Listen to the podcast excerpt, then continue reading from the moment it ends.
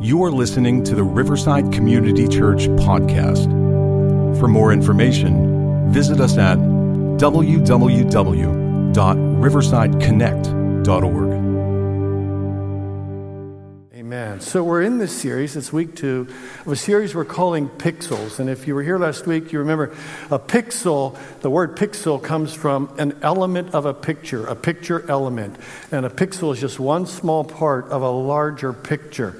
And so we're looking at pixels of God and we're asking the question, what images of God or what's the picture of God that Scripture paints for us? Because everybody has their own picture of what God is like. Whether you're a Christian, a Muslim, a Jew, whether you're a Buddhist, a Hindu, or an atheist, everybody has a picture of what God is like, right? Right? Every religion is trying to paint a picture of what God is like, and, and people that don't even believe in God believe in the universe, you know, or, you know, the forces of nature, and they'll refer to, you know, if the universe wills it or whatever. That's, that's, everybody has this sense because God created us with this, this, this yearning, this emptiness inside of us that only God can fill. And so, as one theologian said, the heart of man is restless till it finds its rest in God. And so, we all begin with trying to formulate what is God like. And i I just want to say that Scripture the Hebrew and Christian scriptures are our picture of God. That is our revelation of what God is like. It is God trying to help finite minds understand what the infinite is like. And so last week we talked about the beginning and we try to invite you to wipe the slate clean because every artist starts with a clean slate or a lump of clay or a big rock of, uh, of marble, a big hunk of marble. And then they, they create this image. And, and what I was inviting us to do is all of us just kind of wipe the slate clean. Let's begin with the scripture and let it define for us what God is like. And so we saw how God, at the very beginning, took chaos, and out of the chaos, He created beauty, He created order.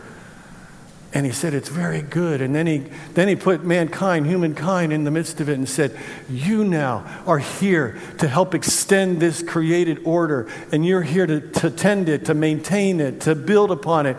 And, and so the role of humanity, the mandate of Scripture is for all of us to be people that are all about helping to take what is chaotic in this world and try to create order out of it or to stem the tide of decay in the world. That's our role as human beings to do that. Every one of us, whether you're a believer or not, that's your role. And so if we're about creating disorder and decay, that's antichrist, that's anti God. But if we're about helping to fix things in this world and make the world a better place, we're doing the will of God. We're doing the work of God, no matter who you are. And that's awesome. So that's sort of the big picture at the beginning. Today I want to talk about this idea of God who is holy and full of grace and truth. And how do you, how do you merge those two things? And next week we're going to talk about God as our Redeemer. And we're going to, we're going to go dive deep into one of the best stories that Jesus ever told, the best pictures of God that Scripture gave us on Father's Day. And I'll let you think about what that might be. And then the last one, we're going to talk about God our healer. God our healer. So, so today I want to, I want to turn to Scripture because that's really where we're getting our picture of God. And, and by the way, as I mentioned last week, you may not realize it, but your image of God has a lot to do with the person that you have become. It really does. Your picture of God in your life shapes you as a human being. And, and, and some people have this idea that, that God is distant and, and, and, and, and, and something to be afraid of. Uh, and then there is this other picture of a God who's so intimate and close. You know, you have God, the one that's distant, and far away, and God who's the Santa Claus, you know, who gives you everything you want. Well, well, let's try to get the better picture of what God is like here. And, and to do that, I want you to turn in your Bibles to Exodus. So we start in Genesis. Let's go to Exodus. Let's go to the second book of the Bible today, Exodus. And I want to invite you to turn there. If you have a digital Bible, turn there. If you uh, want to follow along on the notes, get the Riverside app on your digital device. Uh, and uh, if you need a Bible, there may be one in the pews in front of you. By the way, we're going to try to get some new paper Bibles and put in there for you so that you can follow along with me. I know you say, but you put the scriptures up there. I know that's what you're thinking. So why do I need to look at it if you're going to put it up there? Well, I'll tell you why. Because I want you to know your Bible. I want you to know where that is. And I want you to take it beyond today and look at it and learn it and get it to be a part of you and get it inside of you. But for those of you that don't want to do that, here it is. a little passive aggressive today, Pastor Bill. All right, here's a scripture Moses on Mount Sinai. This is a picture of God we're going to dive into right now, okay? And uh, we'll jump right in the middle of the story and then I'll back up and tell you how we got there. So Moses said to the Lord, okay, he's having this conversation with God Almighty, all right? Moses says to the Lord, You have been telling me to lead these people, but you've not let me know whom you will send with me. You have said, I know you by name, and you found favor with me. If you're pleased with me, teach me your ways so I might know you and I might continue to find favor with you. Remember that this nation is your people. And the Lord replied, My presence will go with you, and I will give you rest. And Moses said, If your presence does not go with us, do not send us up from here. How will anyone know that you are pleased with me and with your people unless you go with us? What else will distinguish me and your people from all the other people on the face of the earth? And the Lord said to Moses, I will do the very thing you've asked because I'm pleased with you and I know you by name. And then Moses said, Now show me your glory. And the Lord said, I will cause all my goodness to pass in front of you and I will proclaim my name, the Lord, Yahweh, in your midst, in your presence. And I will have mercy on whom I will have mercy, and I will have compassion on whom I will have compassion. But, he said, you cannot see my face, for no one can see me and live. And then the Lord said, There is a place near me where you may stand on a rock. And when my glory passes by, I will put you in a cleft in the rock and I will cover you with my hand and I until I have passed by and then I will remove my hand and you will see my back but my face must not be seen. What a crazy story. Right? What pictures are going on in your mind when you read this kind of interaction between Moses and the people? But let me back up because I got to get you the sort of the backstory of how Moses got here. You remember uh, I can't tell you the whole story, but Moses' first encounter with the glory of God when he had fled from Egypt because he got in trouble there and, and it was a burning bush, right? And this bush was burning and he couldn't come close, he couldn't get to it. God said to him, he, he saw this bush, it was burning, and he gets close to this, it was fire, but it wasn't burning up, and all this.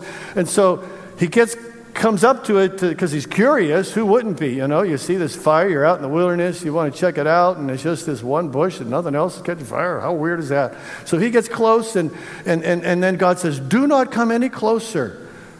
God says to him, Take off your sandals, for the place where you are standing is holy ground. And then God said, I am the God of your father, the God of Abraham, the God of Isaac, the God of Jacob. And at this, Moses hid his face because he was afraid to look at God. He was afraid to look at God. All right? Then God talked to him and said, I have, a, I, have a, I have a calling for you. You're to lead the people who are slaves, my people, or slaves in Egypt. I'm calling you. And Moses said, No, no, you got the wrong person. Gave him all the excuses why he shouldn't be the one to go. And he said, I won't go unless you go with me. And God says, I'll go with you. And he shows him, he proves to him that God's going to with him.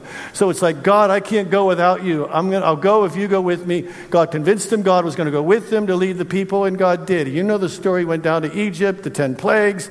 God delivered them. They, they, they set out. And as they get to the, uh, the Red Sea, and, Moses, and Pharaoh's army starts to pursue them because Pharaoh was so uh, you know, fickle. He would just change his mind every other time. And so he's chasing them. They have the sea in front of them, the army chasing behind them. And all of a sudden, this smoke and fire comes down from heaven and stands behind the people of God and holds back the army of Pharaoh.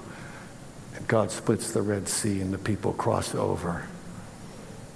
And then we see in the book of Exodus how God always is appearing with smoke and fire, smoke and fire. And God leads them at night through the fire and day through this pillar of smoke and, and takes them through the wilderness and takes them up to this place called Mount Sinai. And it was, most people think Mount Horeb, Mount Sinai, the place where Moses first saw God at the burning bush or met with God at the burning bush, uh, was, was, could be the same mountain as Mount Sinai or they could just be close to one another. But they come to this place, Mount Sinai, the mountain of God.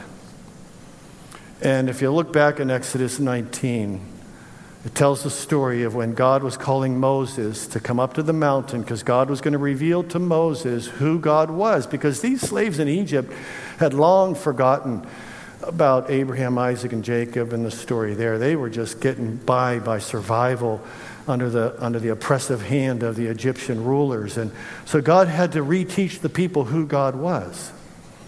So he calls Moses up on the mountain. He's going to give him the law, give him the Decalogue, the Ten Commandments. But more than that, he's going to talk to him about how the people are to relate to God, how they're going to come and worship God. And so Moses is, is, feel, is hearing that. So it says here, look at verse chapter 19, verse 16. There they are at the foot of the mountain. And it says, And on the morning of the third day, there was thunder and lightning and a thick cloud over the mountain, and a very loud trumpet blast, and everyone in the camp trembled. And Moses led the people out of the camp to meet with God. And they stood at the foot of the mountain. And Mount Sinai was covered with smoke because the Lord descended on it in fire. And smoke billowed up from it like smoke from a furnace. And the whole mountain trembled violently. This is their picture of God. This is how God was revealing himself to them. Close your eyes, get that picture in your mind. You're one of the people, and you're there at the foot of the mountain, and all of this stuff is happening. How are you feeling? What's going on in your mind? What's the picture that is formulating for you? And with that picture in mind, I, I want you to be astounded at what happens. So, Moses calls, or God calls Moses to the mountain, and Moses goes up there. And there's a long period of time days, weeks, maybe 40 days. That's the kind of common term they use to try describe a long period of time. He's up in the mountain.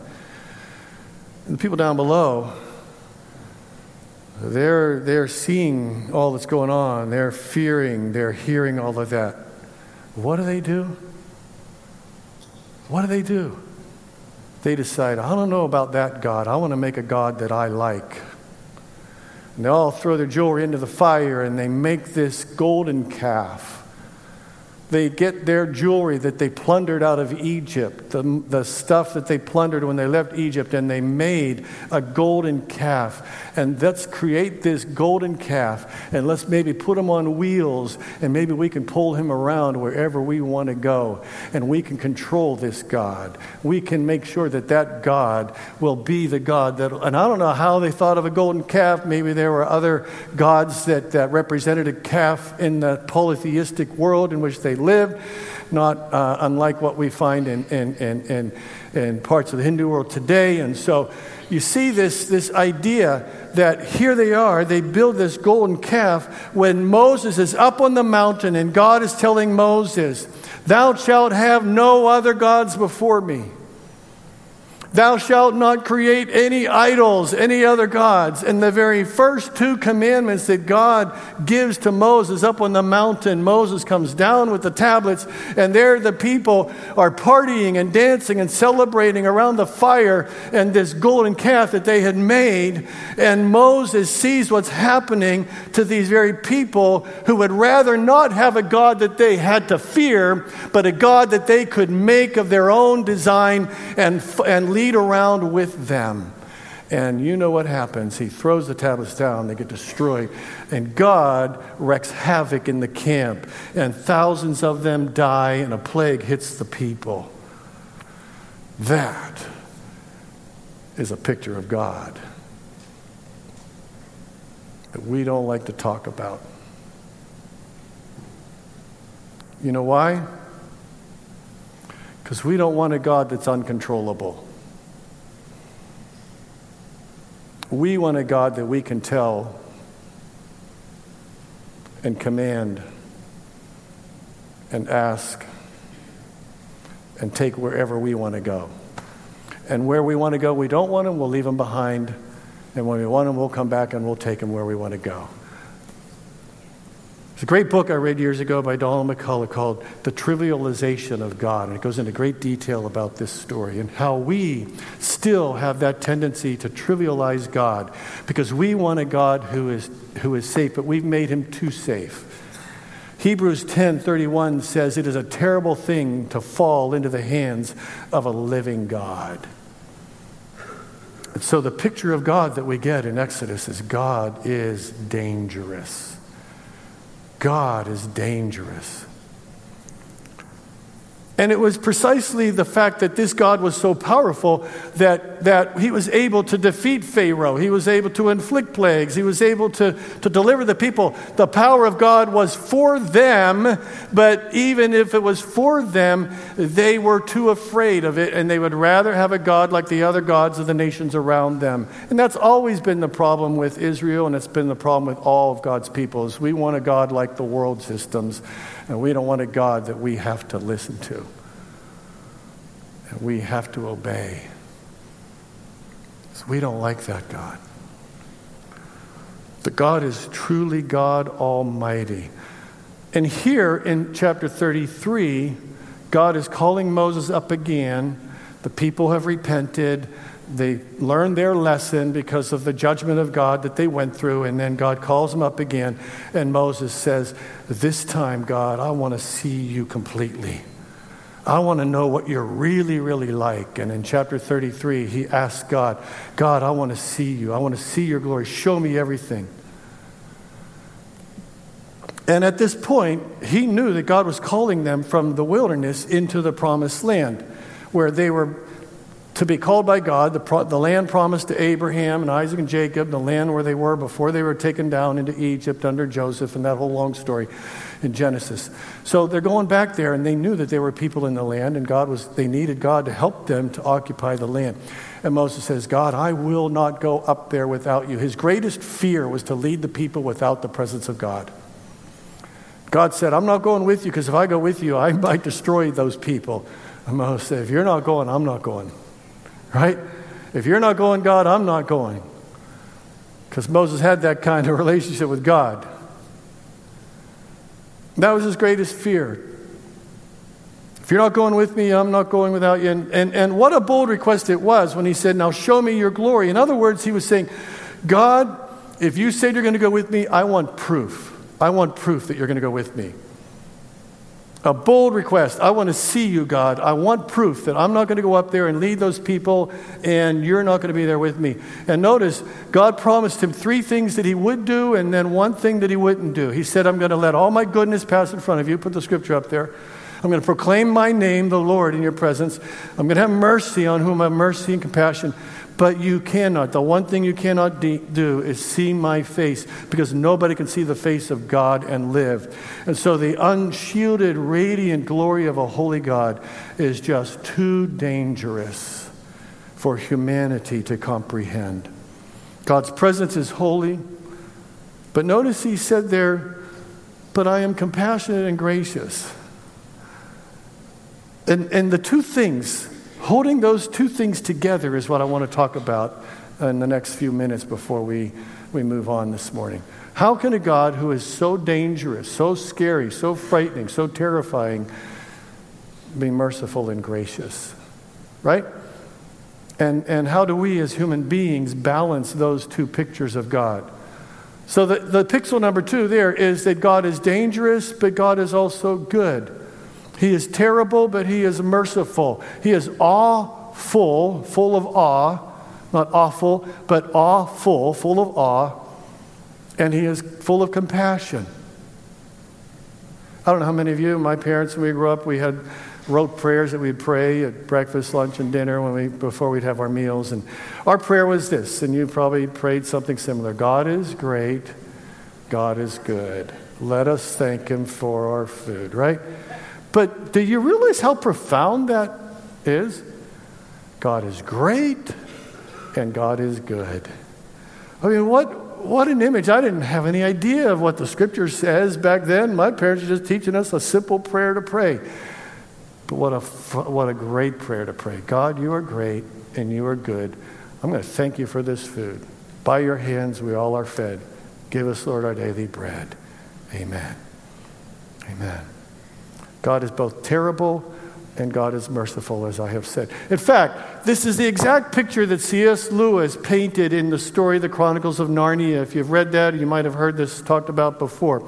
In the story, The Chronicles of Narnia, Aslan is a lion, and he is the God figure in the story. And Susan, one of the kids that fall through the wardrobe and finds herself in this land of Narnia, is, is told that she can meet Aslan. And she, she realizes that that Aslan is a lion. And, and she talks to Mr. Beaver, who is talking to her about and teaching her this, and he says, I thought that he was a man. And Susan says, But is he, is he quite safe? I feel rather nervous about meeting a lion. Safe? said Mr. Beaver. Who said anything about safe? Of course, he isn't safe, but he's good. He's good, I tell you. He's the king. Wow, what a beautiful picture. And so, as we read earlier in Exodus, it says, And so God passed in front of Moses, proclaiming, Yahweh, Yahweh, the Lord, the Lord, the compassionate and gracious God, slow to anger, abounding in love and faithfulness, maintaining love to thousands and forgiving wickedness, rebellion, and sin. Yet he does not leave the guilty unpunished. And so last week we got this pixel of the Creator God that takes chaos and creates order out of it. And He invites us to carry on that work. And here we see this picture of a dangerous, holy God who evokes terror. And like Isaiah, remember Isaiah the prophet, when he was called by God during the terrible times uh, of Israel's decline, Judah's decline, and and, and God calls him. He, he gets this vision. He's called up into the heavens and he stands there and he says, Woe to me! I am a man of unclean lips and I live among people of unclean lips. In other words, I am too afraid to be in your presence because I am a person that is, has sin in my life. And so, so I can't get too close. And you know the story there where a, a messenger, an angel, picks up a coal from the fire and touches his lips and, and forgives him. And so we see this dangerous and this holy God who is terrifying, and yet when he reveals his nature to Moses, he says, I'm compassionate and gracious, and slow to anger, I'm abounding in love.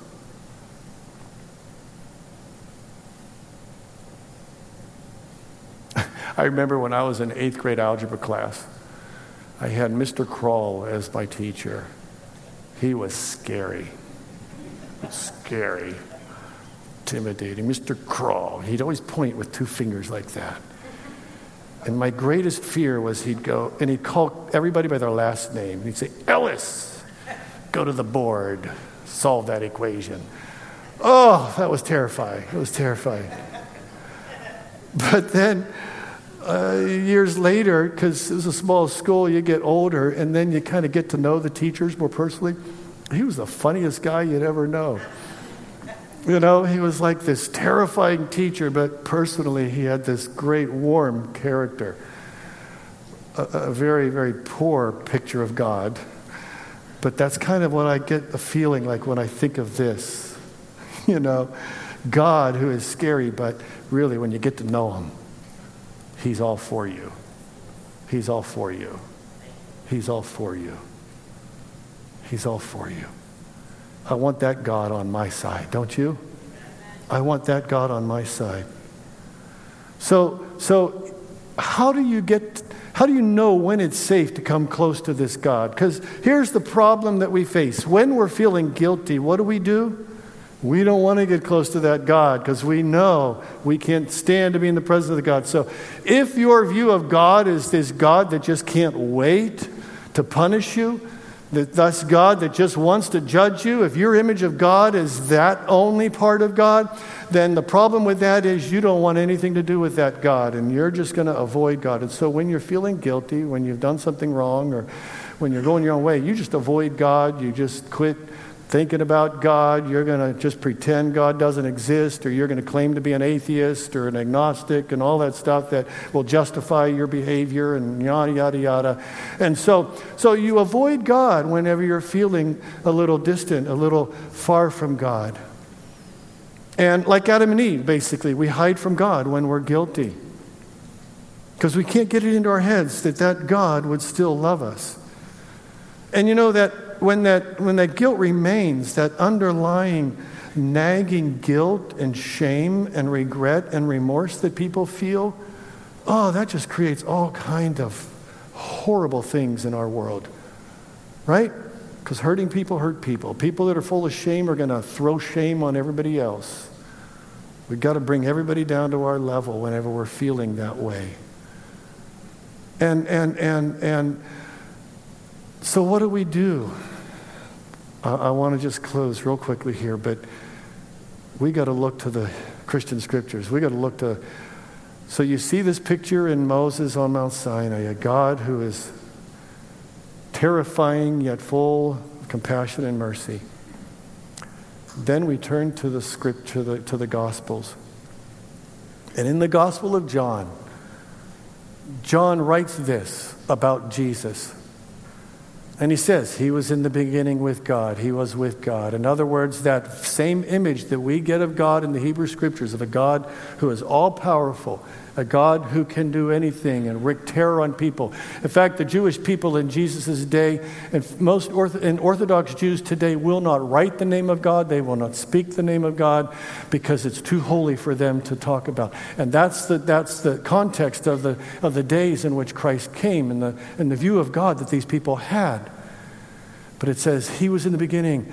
And then it says that the Word became flesh and dwelt among us. And we saw his glory. When we think of glory, do we get the picture of Moses and fire and smoke? Because that's what glory is. We saw his glory, the glory of the one and only Son who came from the Father. And what is he like? Full of grace and truth. And out of his fullness, we all receive grace in place of grace already given. For the law was given through Moses, but grace and truth came through Jesus Christ.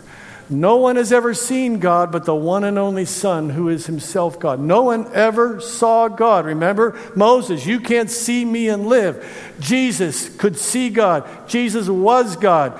But God in the flesh, Jesus, comes to us and he disrobes of all that glory and becomes just a regular person like you and me, still fully God and fully human. It's just too great for us to comprehend. And he says, Here's what God is like. You want to know what the glory of God is like? Look at Jesus. You want to know what God is like? Come close to Jesus. Jesus made God known to us. That glory that was partially revealed to Moses on Mount Sinai became fully visible in the person of Jesus. Moses could only hear that, that God's word proclaiming that God was full in grace and truth. He couldn't see it. But now the word becomes flesh. We can see what glory looks like in human form. Grace and truth comes about in Jesus. And so, Mo, what, what John did is he took that picture of God on Mount Sinai and he said, This is what Jesus is right here. And he really translates that passage of full of grace and truth, or full of compassion and mercy, to full of grace and truth. He said, Here's the picture of God that Moses gives you. Now look at the picture that Jesus gives you. Does it minimize the holiness of God? Absolutely not. Because what Jesus did, he took the fire.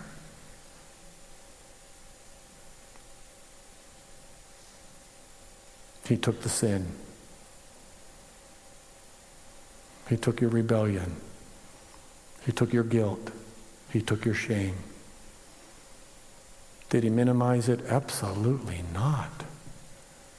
Did he just say, ah, you know, it doesn't really matter what you do? No, it matters greatly, and I'll take it from you.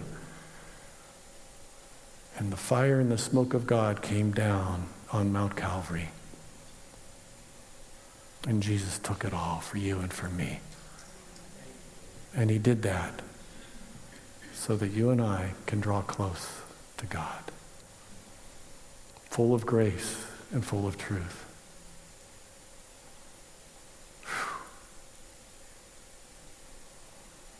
At Christmas time, we often talk, well, what can I give the baby Jesus? And so we talk about, let's give him, you know, let's make, mo- let's give money to the church, let's give offerings, let's do this for Jesus, let's do that. She says, I don't want your money. I want your sin. Give me your sin. That's the only thing I want. I want, I'll take it from you. Because I know what a holy God is like. And I want to give you access to that God who is for you, not against you. And through me, you can get access to that God. That's the picture of Jesus, a profound picture of God. And I'm just going to skip to the end in the notes here, if you don't mind. Here's the thing. Here's the thing. We should never trivialize God. God deserves our awe and our reverence. I'm going to ask the band to come up at this time and prepare for our closing. Do not trivialize God. Take your walk with God seriously. Again, it says in Hebrews chapter 12 since we are receiving a kingdom that cannot be shaken, let us be thankful and so worship God acceptably with reverence and awe. For our God is a consuming, it doesn't say he was a consuming fire. Our God still is a consuming fire.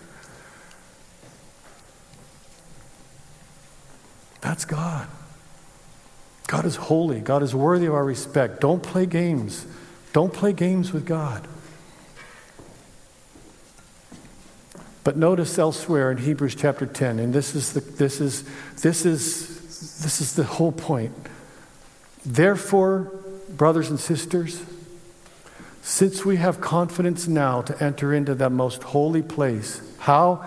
By the blood of Jesus, by a new and living way opened up for us through the curtain, that is, his body, since we have a great priest over the house of God. Let us draw near to God with a sincere heart with full assurance that faith brings, having our hearts sprinkled to cleanse us from a guilty conscience, and having our bodies washed with pure water. Let us hold unswervingly to the hope we profess, for he who promised is faithful. And let us consider how we may spur one another on toward love and good deeds, not giving up meeting together as some are in the habit of doing, but encouraging one another all the more as you see the day approaching. Folks, that's the God that we have. Aren't you thankful? Aren't you thankful to have that picture of a God who is worthy of, of all the respect, but he's for you and he's not against you? Would you bow your heads with me, please? In just a moment, we're going to respond and sing. But you know what? Right now, I always like to give a little space for you to listen to the Spirit speaking to you.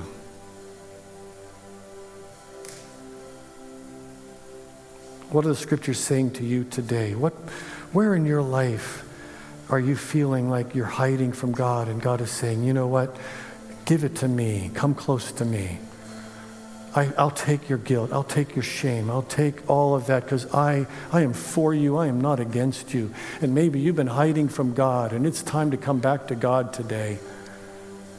If you want to come back to God today and say, God, I respect you. I'm going to obey you. I want to follow you. But God, I need you to forgive me, and I need Jesus to take my sin. I need him to take my guilt. And if you're here today and that's you, just say, just say, yes, God, that's me. Raise your hand if you want. Just say, yeah, God, that's me.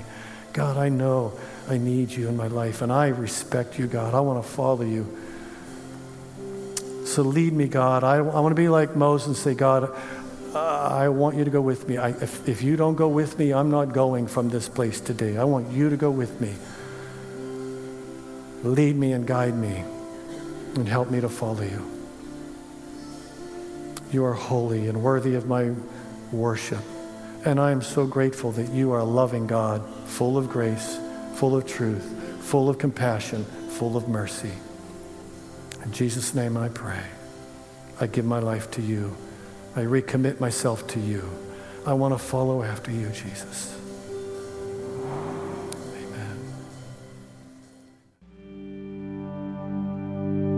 Thank you for listening to the Riverside Community Church podcast.